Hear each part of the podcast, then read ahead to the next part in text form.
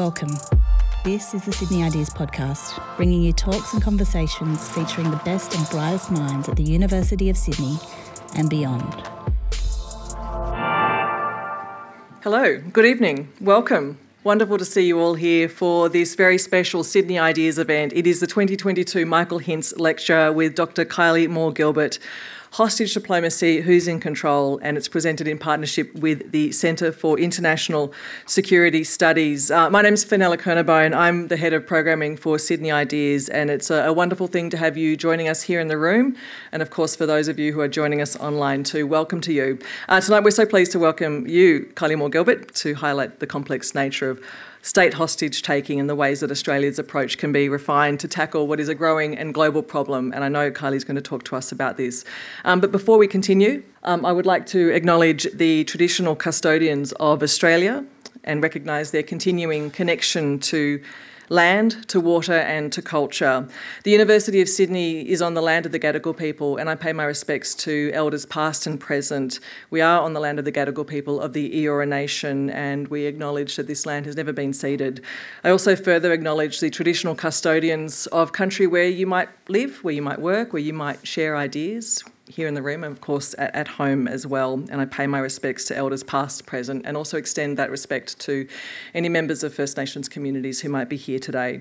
So it's now my great pleasure to welcome to the stage Professor James Der Derian, who is the Director of the Centre for International Security Studies. He's the Michael Hintze Chair. We're here tonight for the Michael Hintze Lecture, and what a delight it is to welcome him to the stage to offer some background to tonight's event. Would you please welcome James? Thank you, Fenella, very much. And thank you, Sydney Ideas, for keeping the intellectual life of Sydney vibrant. I really appreciate it.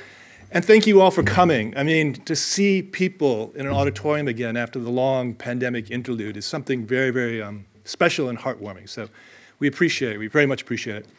And we're here today um, thanks to a generous gift from uh, Sir Michael Hintze and Lady Dorothy Hintze.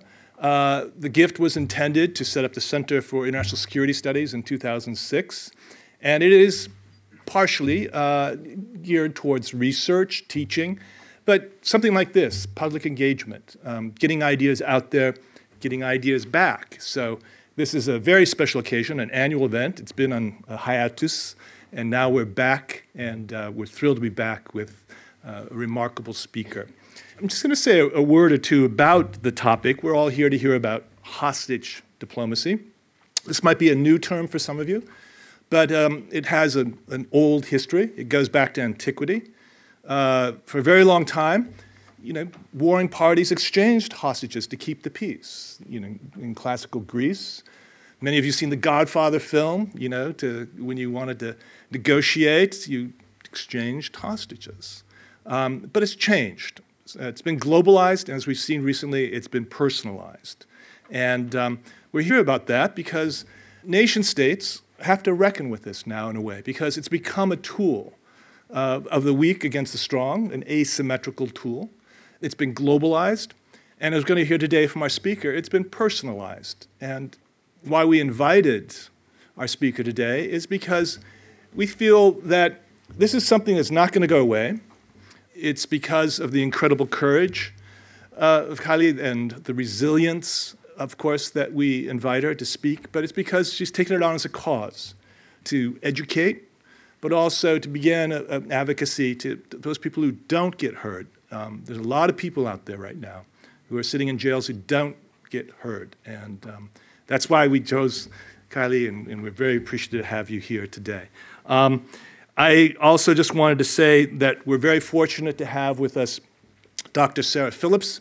She's one of our own from CIS. She's an expert on African politics and, and Northern Africa and the Middle East. Just came back from the region, uh, does a lot of field research on this, and um, we're honored to have her introduce our speaker. So thank you once again for all coming. Um, and uh, I hope you enjoy the event. I'm really looking forward to hearing more about hostage diplomacy and uh, to hearing how you all respond to this in the Q&A period. So thank you very much. Sarah, the floor is yours.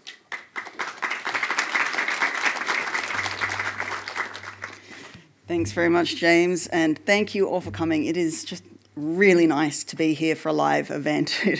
I can't tell you. And it's so nice to be able to do it with this lady right here. In 2018, as I'm sure many of you know, Dr. Kylie Moore Gilbert was falsely accused and charged of espionage and imprisoned in Iran for over two years. Before she was released in a prisoner exchange deal that was negotiated by the Australian government. As a victim of hostage diplomacy, Dr. Moore Gilbert experienced firsthand the injustice of being reduced to little more than a political bargaining chip. And I'm sure that some of you have probably already read her wonderful book, The Uncaged Sky. If you have not, I highly recommend it to you. It is also available in audiobook, which Kylie reads just perfectly. But to those of you who haven't, I can really recommend it to you, I mean, for many reasons. But not least of which is the nuance with which she portrays the Iranian political system and the place in which prisons play within that system. It's also, I think, striking for its portrayal of her captors as part of wider systems of power, um, but equally as sometimes capable of exercising agency within those systems of power. And I think that as we watch the events that are unfolding now in Iran, as protesters demand change after the brutal death of Mahsa Amini while in custody of the Guidance Patrol, which is also also known as the uh, the Morality Police, Kylie's book, I think, is a testament to the savvy and the courage of Iranian women. And throughout the book, you're introduced to her fellow prisoners, many of whom help her and they help each other to navigate the prison system, sustaining each other with practical advice, with solidarity, and with the gift of hope. And in her ongoing advocacy for those incarcerated in Iran's political prisons and for those who are imprisoned elsewhere as well, Dr. Moore Gilbert again displays a very nuanced understanding of the deeper international politics that are at play here, both formally and informally. So, tonight she's going to share with us her unique insights into the Australian government's approach to arbitrary detention and her current involvement in lobbying to reform both Australia's strategic response to this problem, but also the provision of support services to victims and their families. Please welcome Dr. Kylie Moore Gilbert.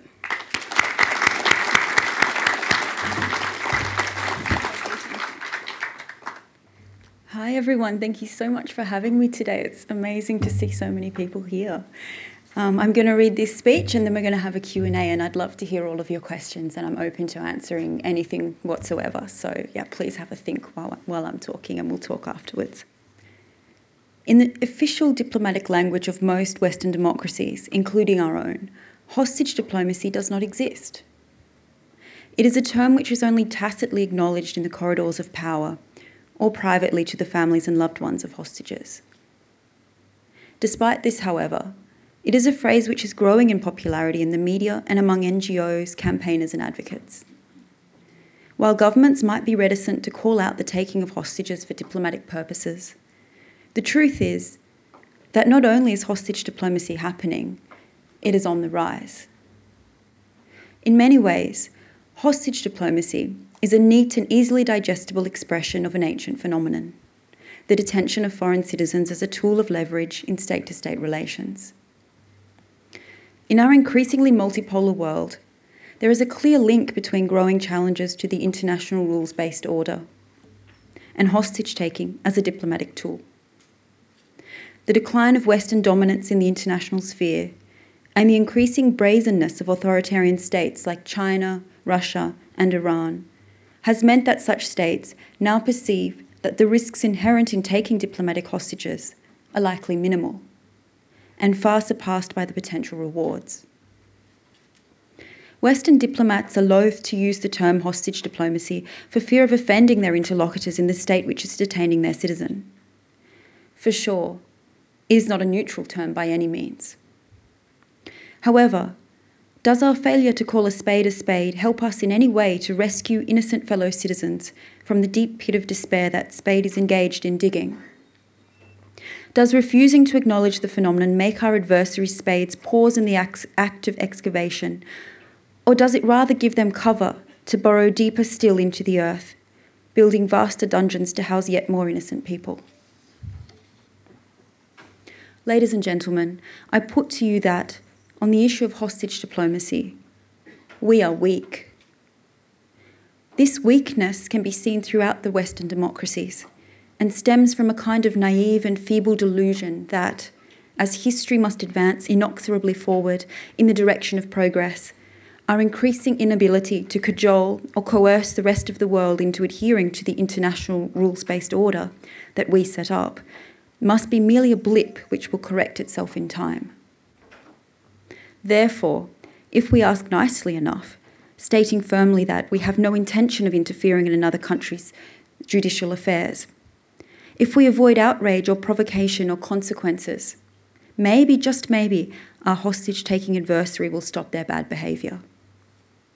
Maybe countries which lack any rule of law to speak of, or a free and independent judicial system, will suddenly decide to be reasonable, enact a fair trial, and let our innocent citizens return home. I don't need to tell you that this approach is clearly a fantasy, and that belligerent authoritarian regimes like Iran's don't appreciate the nuances of such diplomatic niceties. They smell weakness. Our inability to punish or discourage hostage taking therefore acts as a perverse sort of incentive to such regimes. There are very few costs and a plethora of rewards to be gained by taking hostages. Hostage diplomacy pays dividends, and until we find a way to make it not be so, what was done to me and dozens upon dozens of other citizens of mostly Western democracies will continue with abandon and whenever the opportunity arises. What to do about hostage diplomacy is an especially tricky issue faced by those responsible for consular and foreign affairs in countries like Australia. I would argue that navigating this strategic minefield is a task beyond both the capabilities and the remit of the Department of Foreign Affairs and Trade, as well as its international equivalents. Hostage diplomacy is only superficially a consular issue. At its core, it is a deeply political issue and therefore it needs a political solution. A solution which requires creative, out of the box thinking and political courage. Characteristics not usually associated with insular government bureaucracies. Tackling hostage diplomacy also requires a collaborative approach with input from a variety of branches of government, such as intelligence, defence, consular, foreign affairs, and even the judiciary, if a prisoner swap or some other legal change is needed. Government departments which zealously guard their turf and are often reluctant to work together must be forced to do so, especially if the aim is to bring the hostage home quickly. On hostage diplomacy and arbitrary detention more broadly, Australia needs a clear and sensible strategy. Right now, we have none. This strategy should set out the approach we take when one of our citizens is detained by a state for purposes of diplomatic leverage. It should also determine our red lines in any negotiation over securing their release. Will we, for instance, greenlight the transfer of substantial sums of cash to the hostage taking country, irrespective of international sanctions and the frightening human rights implications of such ransom payments? Both the UK and the US have done just this when Iran has taken their citizens hostage. The billions they transferred to the Iranian regime are now being used to shoot Iranian demonstrators in the streets for bravely exercising their right to peaceful protest. Is it okay to swap our prisoners for theirs, even if it means swapping innocent for guilty? How guilty is too guilty to be swapped? In my case, three convicted terrorists were released from prison in Thailand and allowed to return to Iran, where they received a hero's welcome. If these terrorists hadn't been incompetent morons and had actually killed people, would that have been a step too far? Belgium is currently debating swapping Asadullah Assadi, an Iranian diplomat who received 20 years in prison for smuggling bombs into Europe in his diplomatic bag and plotting to attack Iranian dissidents at a rally in Brussels. This terrorist would be released in exchange for Olivier Vandecasteele, an innocent foreign aid worker who has spent the past six months in brutal solitary confinement and was arrested, coincidentally, of course, just as Assadi's trial was wrapping up. Would freeing a would be mass murderer be a bitter pill worth swallowing if it meant that Vandecasteele would be allowed to return home to his distraught family? What about freeing the convicted war criminal Hamid Nouri, imprisoned in Sweden for his part in the massacre of thousands of political prisoners in the 1980s? Iran has taken several Swedish tourists hostage as a consequence. These delicate moral quandaries should be carefully weighed up by our elected representatives, and the hostages in question should not be left to suffer. They should not be left to suffer literally years of pain and torment until bureaucracies like DFAT decide to refer such decision making up to their political bosses. Clearly, there is enormous potential for international collaboration on this issue. Australia has signed up to Canada's Declaration Against Arbitrary Detention in State to State Relations, and we we even have our own Magnitsky Act, which could theoretically be used to target perpetrators. Sadly, however, like much in international law. The declaration is symbolic, non binding, and therefore toothless. The UN Convention on Hostage Taking does not cover state actors, and while the Canadian Declaration or the UN Convention could be adapted or expanded, there is no indication that such reforms are on the cards. Nor would it mean much if the authoritarian regimes which are actually engaged in hostage taking don't sign up. As for Magnitsky, so far, Australia has declined to sanction anyone at all, except for a handful of Russians. Absent any meaningful progress on the international front, Australia should be developing its own standalone strategy on hostage diplomacy and arbitrary detention. The problem with leaving the management of state hostage taking cases to DFAT consular, as they are currently, is that hostage diplomacy is not a consular issue. If someone is arrested, not because they committed a crime, or even suspected of doing so, but because they are an Australian citizen. This is not a matter of law and order at all. As I said earlier, it is a political matter, and it requires a political solution. I am therefore of the view that hostage diplomacy and arbitrary detention must be separated out from DFAT consular's caseload and treated as the separate phenomena they are. When our citizens are arrested because of the fact that they are our citizens, Somebody needs to make a call as to what carrots and or sticks could be offered to get that person out as quickly as possible. Someone needs to communicate with the families of the detainees, as well as receive information or intel from them, which can often flow both ways. Someone needs to liaise with the broad array of stakeholders whose input could be useful, from intelligence to defence to Australian embassies on the ground. Someone needs to lobby the politicians to sign off on a strategy which must be developed with creativity and flexible thinking. Most importantly, the buck must stop with someone who is both approachable and accountable. Again, bureaucratic government departments are ill suited to driving forward such tasks, which often require decisive action and a certain measure of risk taking. In addition to developing a clear model for getting our citizens out of unjust detention in as swift and morally sound a fashion as possible, Australia also needs to think about how it communicates with the loved ones of current hostages and what it does with the hostages once they come home. On both points, our form has often been poor to say the least. Many are surprised to hear that DFAT can refuse to provide information to the distressed family members of Australian hostages until the hostage themselves sign a privacy waiver form. This bureaucratic catch 22 often persists for months as the Australian government usually does not have immediate access to the hostage in order to provide them with the form to sign. This is not only irrational, but causes real harm to family members who are already suffering immensely. In general, when interacting with hostage families, I believe the government could do with a bit more compassion as well as common sense. DFAT's consular operations are also highly secretive and marked by an almost paranoid aversion to engagement with media. Family members, whilst being told very little, are pressed into silence, using the very effective threat of if you speak out or campaign for your loved one, you will endanger them in prison. This is often in the absence of any evidence or precedent of this being so. But in the case of Iran, The fate of dozens of European and American hostages have received media coverage over the years, and there's not a single example of press attention leading to the hostages' punishment in prison. To the contrary, my example and that of others are testament that the opposite is often true. Public attention forces the hostage taking state to actually treat the detainee better in prison, including improved access to medical treatment. There are certainly cases in which a public campaign would be detrimental to negotiating a hostage's release.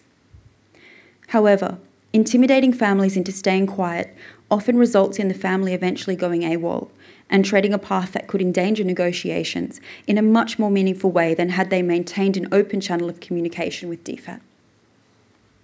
For instance, a campaign calling on the Australian government to do more to free me from prison in Iran would have been of little consequence to my Iranian captors.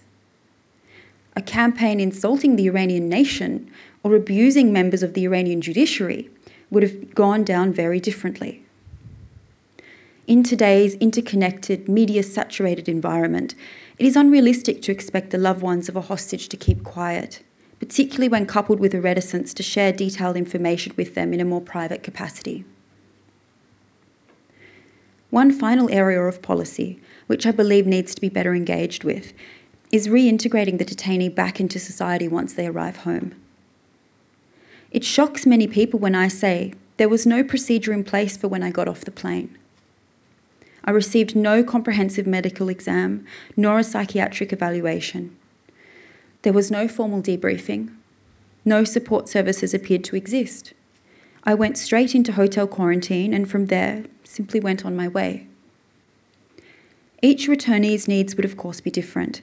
A one size fits all approach would be unwise. We have, however, seen some cases of returned hostages failing to cope following their release back into Australian society.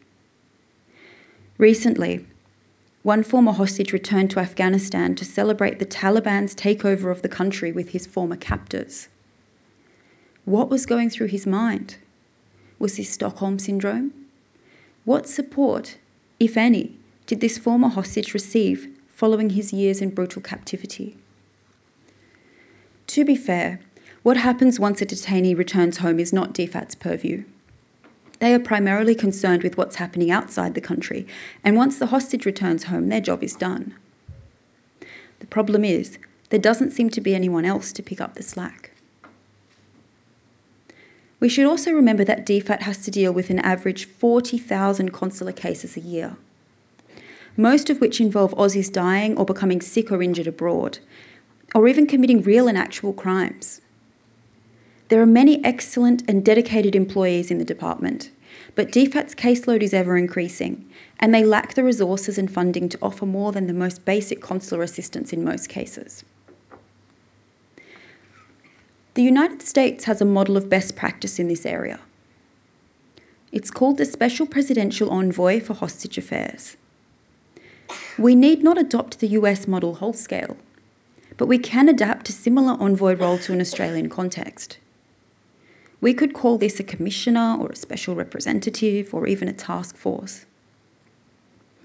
This person would ideally work with but sit outside of DFAT and would be appointed by and report to the Foreign Minister of the day. They would be tasked with developing strategy for achieving the return of the hostage as expeditiously as possible. They would also assist in developing a broader policy which acts to learn from past cases from, and from partner countries which face similar challenges, and act to disincentivise countries that do not respect the rules based order from taking further hostages in the future. In the absence of international conventions or collective international action, Australia needs to be prepared to go it alone in tackling the scourge of hostage diplomacy, at least insofar as its own citizens are concerned. We need to be prepared to punish hostage taking states, including making robust use of Magnitsky sanctions, without being perpetually hamstrung by fears of upsetting diplomatic relationships. After all, is not imprisoning innocent citizens of Australia for diplomatic leverage, not firing the first shot in an assault on our bilateral relationship. We should not be afraid of firing back. an Australian version of the American Special Presidential Envoy would act as a fulcrum to bring together and push forward the various levers of government whose input is necessary to bringing a hostage home. This person could coordinate with families and the media and could oversee the reintegration of the hostage once he or she arrives back in Australia. We will never be able to fully solve hostage diplomacy, but we can certainly do more to minimise its occurrence, and we can certainly do better in our approach to assisting current hostages and their families. I call on the government to develop a standalone strategy and consider implementing a model similar to that of the US Special Presidential Envoy. DFAT and the government will continue to dither, buck pass, and deflect until it stops being politically expedient for them to do so. I hope you will join me in demanding that greater attention be paid to this issue, not only in the name of our fellow Australians currently unjustly imprisoned abroad, including Sean Turnell, who actually only hours ago received a three year prison sentence in Myanmar, Cheng Lei, and Robert Pether, but also in the name of those who, cruelly and unimaginably and unfairly, we know will be next. Thank you.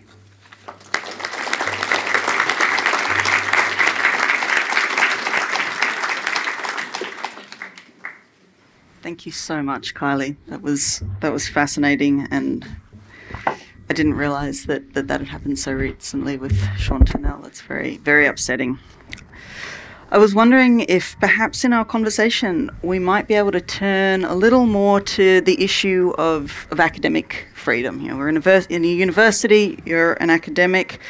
And I, I, I, wanted to discuss some of the issues that your experience raises for that. Um, and for scholars who want to continue to do research in authoritarian and conflict affected contexts. And so I'm wondering whether you think, after everything that you've, you've been through, that academic research should continue in Iran under the current regime. I mean, in other words, I guess what I'm trying to get at here is is a better understanding of Iran's people, its culture, its politics worth the risk that it potentially poses to researchers, and I guess the question more broadly would go to journalists as well.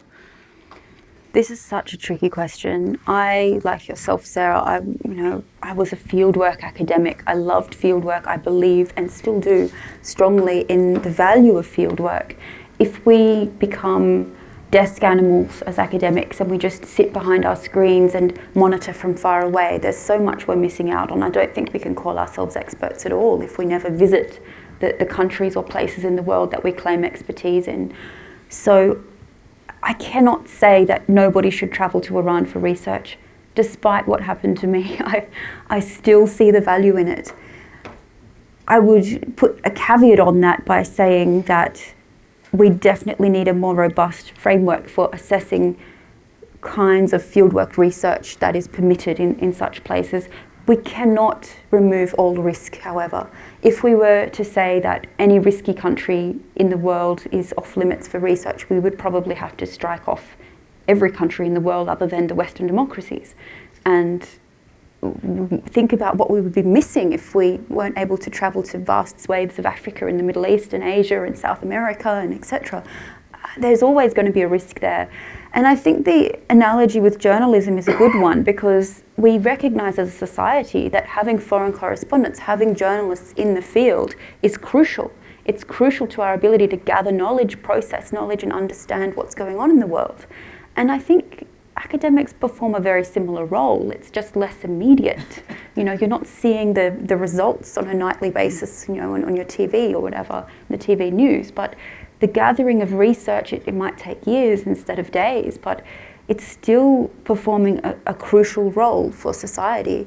And I think perhaps universities need to be a little bit more like journalistic outfits and approach univer- uh, academics travelling abroad to do research in the field in the same way that the ABC might approach sending a foreign correspondent out to the Middle East to, to report.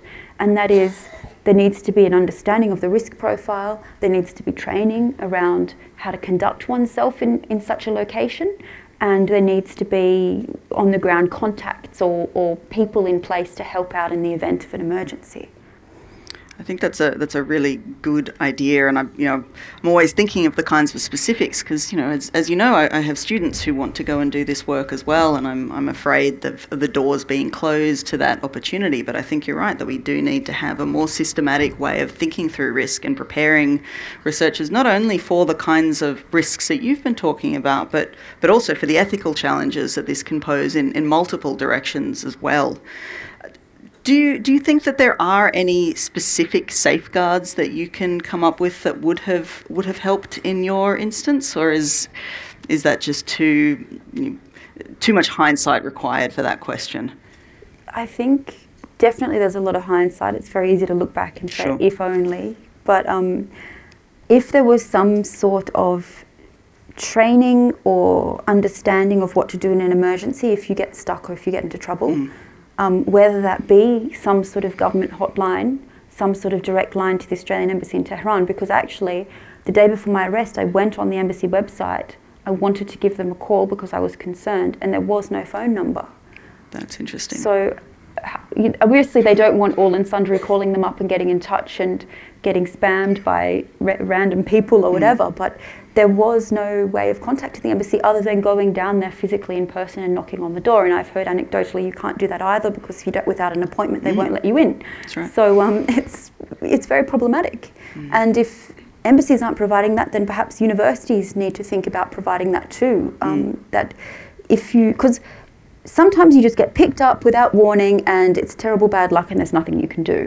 But often there would be some sort of signal or sign, or you might have a suspicion mm. or something a few hours before, or there might be the opportunity to ask for help. And if it was easy to do that asking, then you might save yourself from a very sticky situation. Absolutely, and I think you're right. Thinking, you know, and, and it really comes through in, in your book. You know, when you when you go back, as you say, in hindsight, you can put the breadcrumbs together to see how this came into being. And if there was some sort of a, a line that could be extended to people in you know, journalists, researchers to, to get some sort of quick access, I think that's that's an interesting thing to pursue.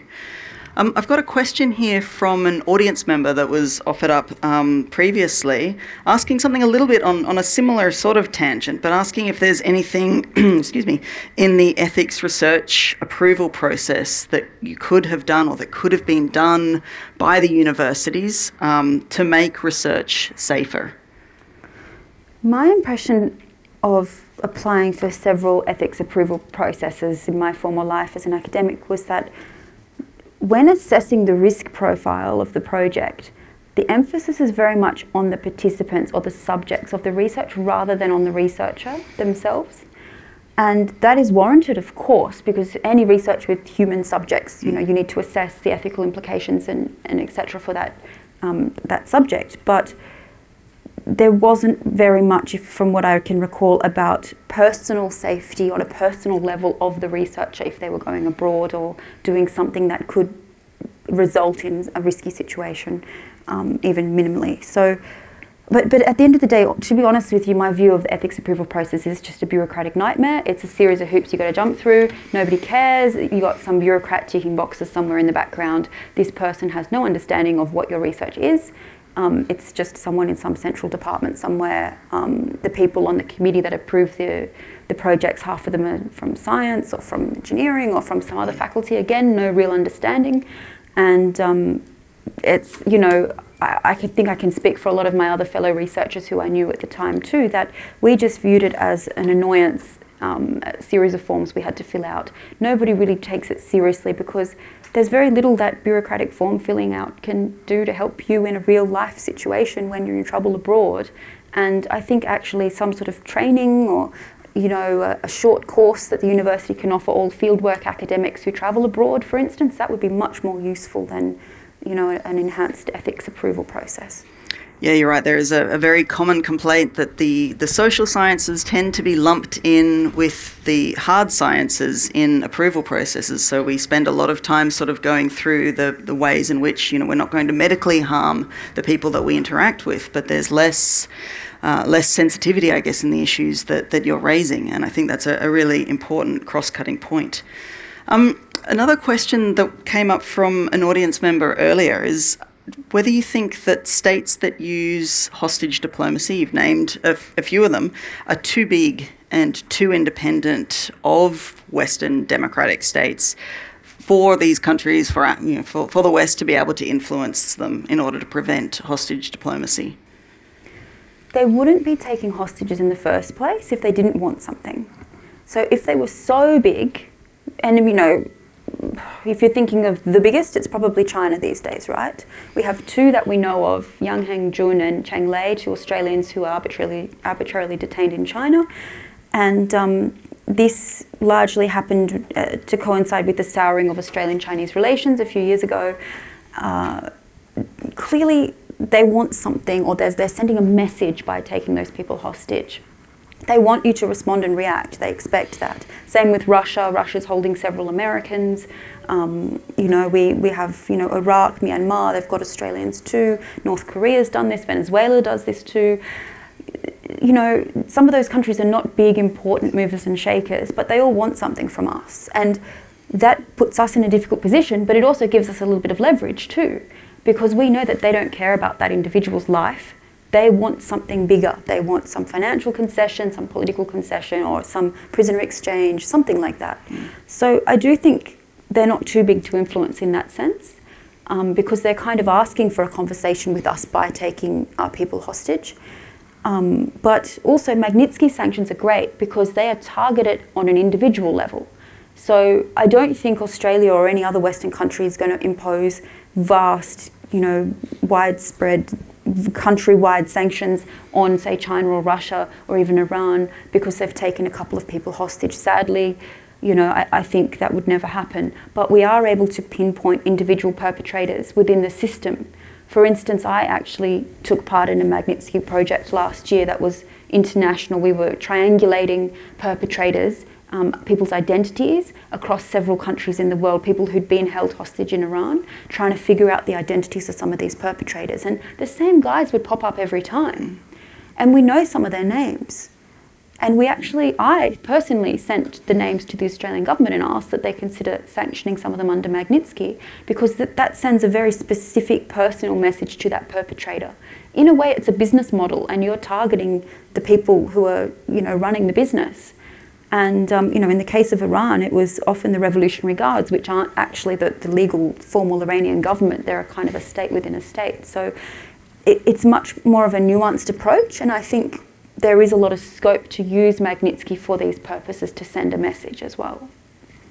Okay, that's that's that's interesting. Thank you. Uh, I'm wondering maybe going just a little bit deeper on something you said um, before about how um, Australia could follow the US system a little more and how they offer services to, to hostages. I was speaking to a colleague of mine while I was away a couple of weeks ago who had also had the unfortunate experience of being detained abroad. Um, and was spoke very well of the way that the US managed not only his time in in, um, in detention, um, but the way that they interacted with his family, and also the support that was provided to him once he was released for for a number of years.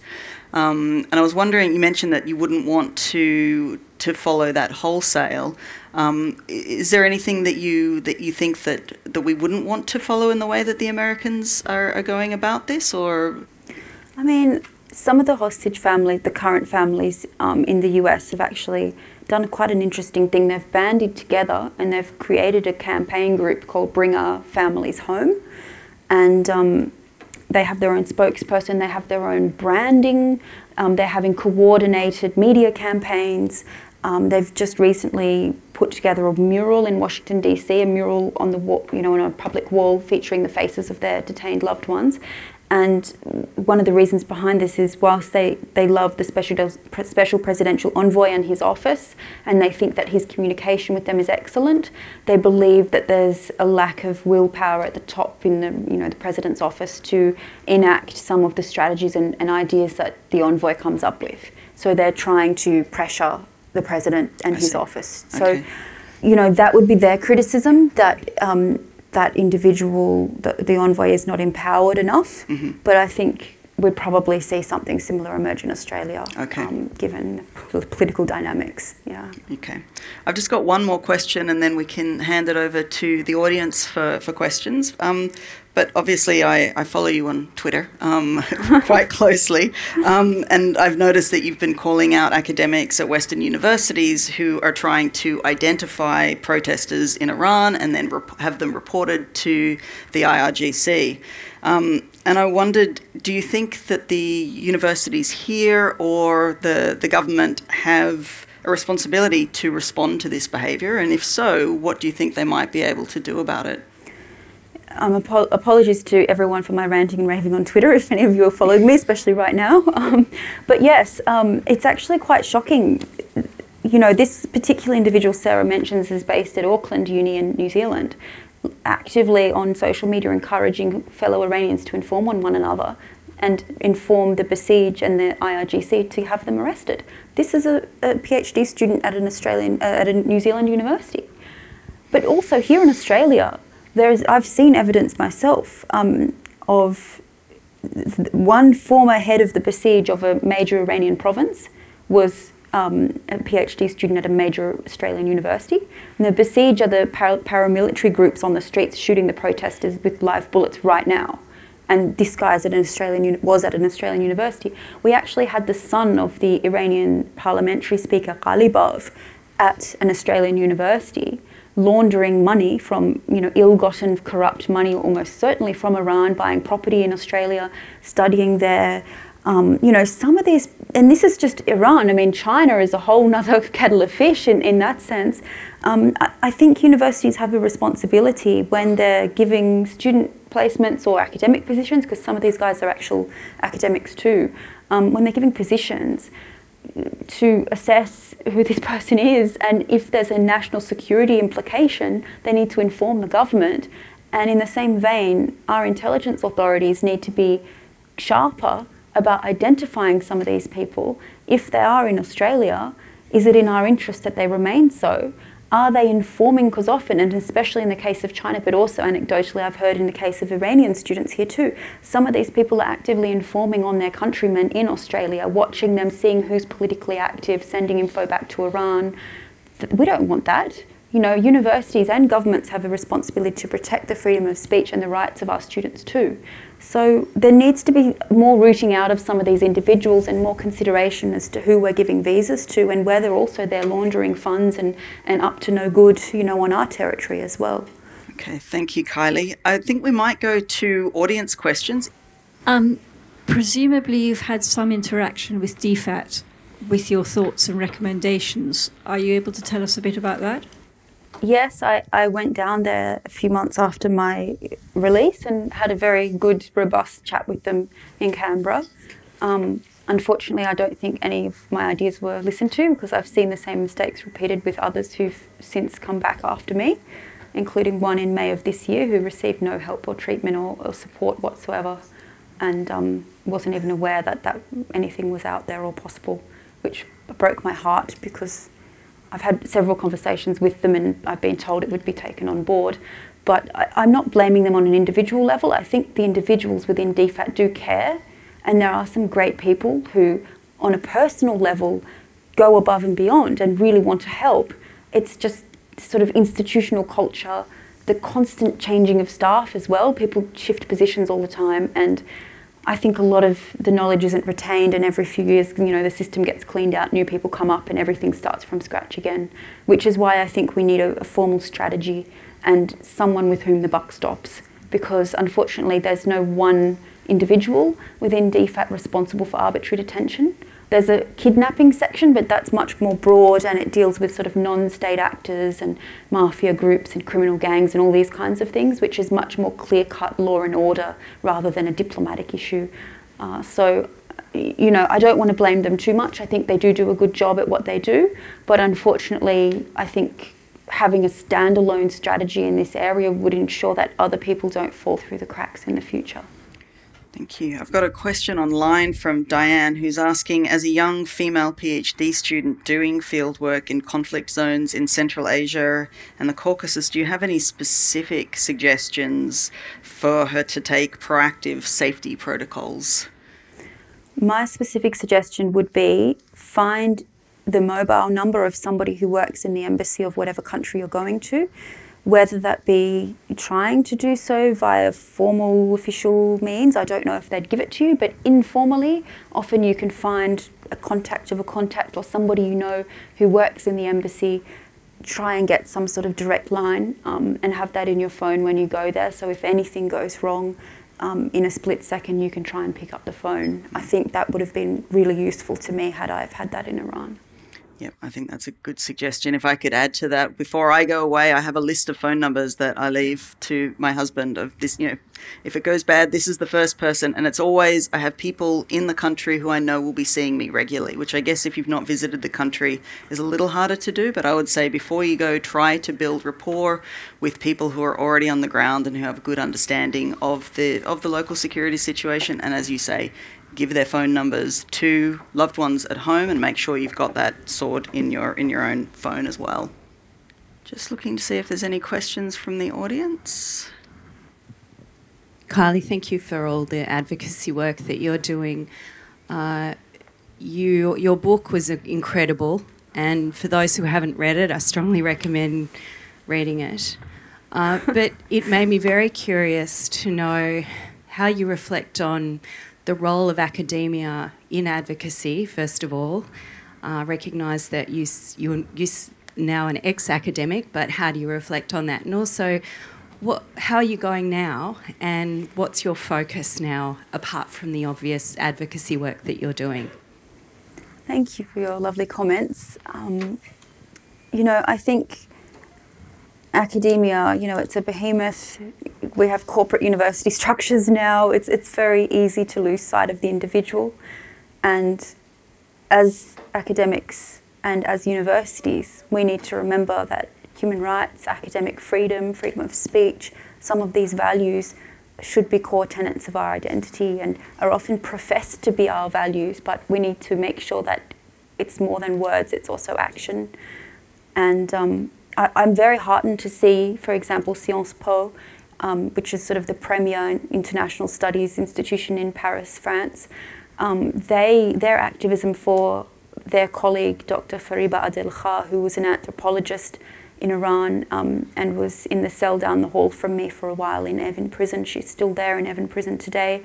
They, their campaign for their colleague has been astounding, and it's coming from the institution as well as her individual friends and colleagues in her department. You know, even touring around Europe with research symposia and, and conferences in her name, but also valuing her research work and then drawing others in and, and, and discussing what can be done. Um, and, and, active campaigning online and etc. too, and you know that I thought was a, fantastic model. I mean, uh, colleagues should be free to speak in favour of you know other colleagues. And just as again journalism is an interesting uh, example because if you look at how journalists rally behind one another when a journalist is unjustly imprisoned you know we should be doing the same when an academic's unjustly imprisoned I think. Um, and I know on an individual level a lot of people do do that. And I very much pay tribute to my amazing colleagues at various universities. And Sarah's one of them of course um, throughout Australia who, who campaigned for me when I was in prison um, because that was invaluable and um, yeah, I can't thank them enough for that. And I'm doing well, thank you for asking. um, yeah, I'm, I'm, quite busy these days travelling around doing things, but um, yeah, hopefully it'll settle down soon and I'll, I'll have a break. I think you'll deserve one. You, you're obviously you're travelling at a, at a constant pace. It's been very hard oh. to get a, a, date that worked for you, so we're oh, very yes. lucky to, to have you here. Um, one more question from uh, from the audience online before I take another one from uh, from the audience here. Um, I guess a question sort of going a little further down what you were just talking about, a, a, more personal question from from Margaret. What kept you going while you were locked up in Iran? That's really hard to answer. Um, for me, the friendships and the solidarity of my fellow inmates was what kept me going once I'd made friends, first kind of illicitly through secret communications with some of the women next door in the cell next to me or down the hall in the cell, through note passing, sort of conversations in air conditioning vents. And then when I was put together with some of them in a cell, and you know, I dedicate the book to Nilufar Bayani and Sepideh Kashani, two of the uh, two environmental conservationists who are still in prison to this day as innocent women, um, part of a larger group you know, these friendships and this solidarity that I formed with some of these remarkable Iranian women, and we see, you know, their courage and their just their bravery on the streets today with what's coming out of Iran. I mean, this remarkable spirit that of my fellow prisoners that I saw firsthand in prison, I think more than anything else, that's what got me through and that comes through so powerfully in your book. It really does. I, I, felt like I knew these women and wanted them to be my friends as well. It's it's an it's a it's a beautiful portrayal of the the ways that you supported one another in most terrible of, of circumstances. Um, a question up there in the back.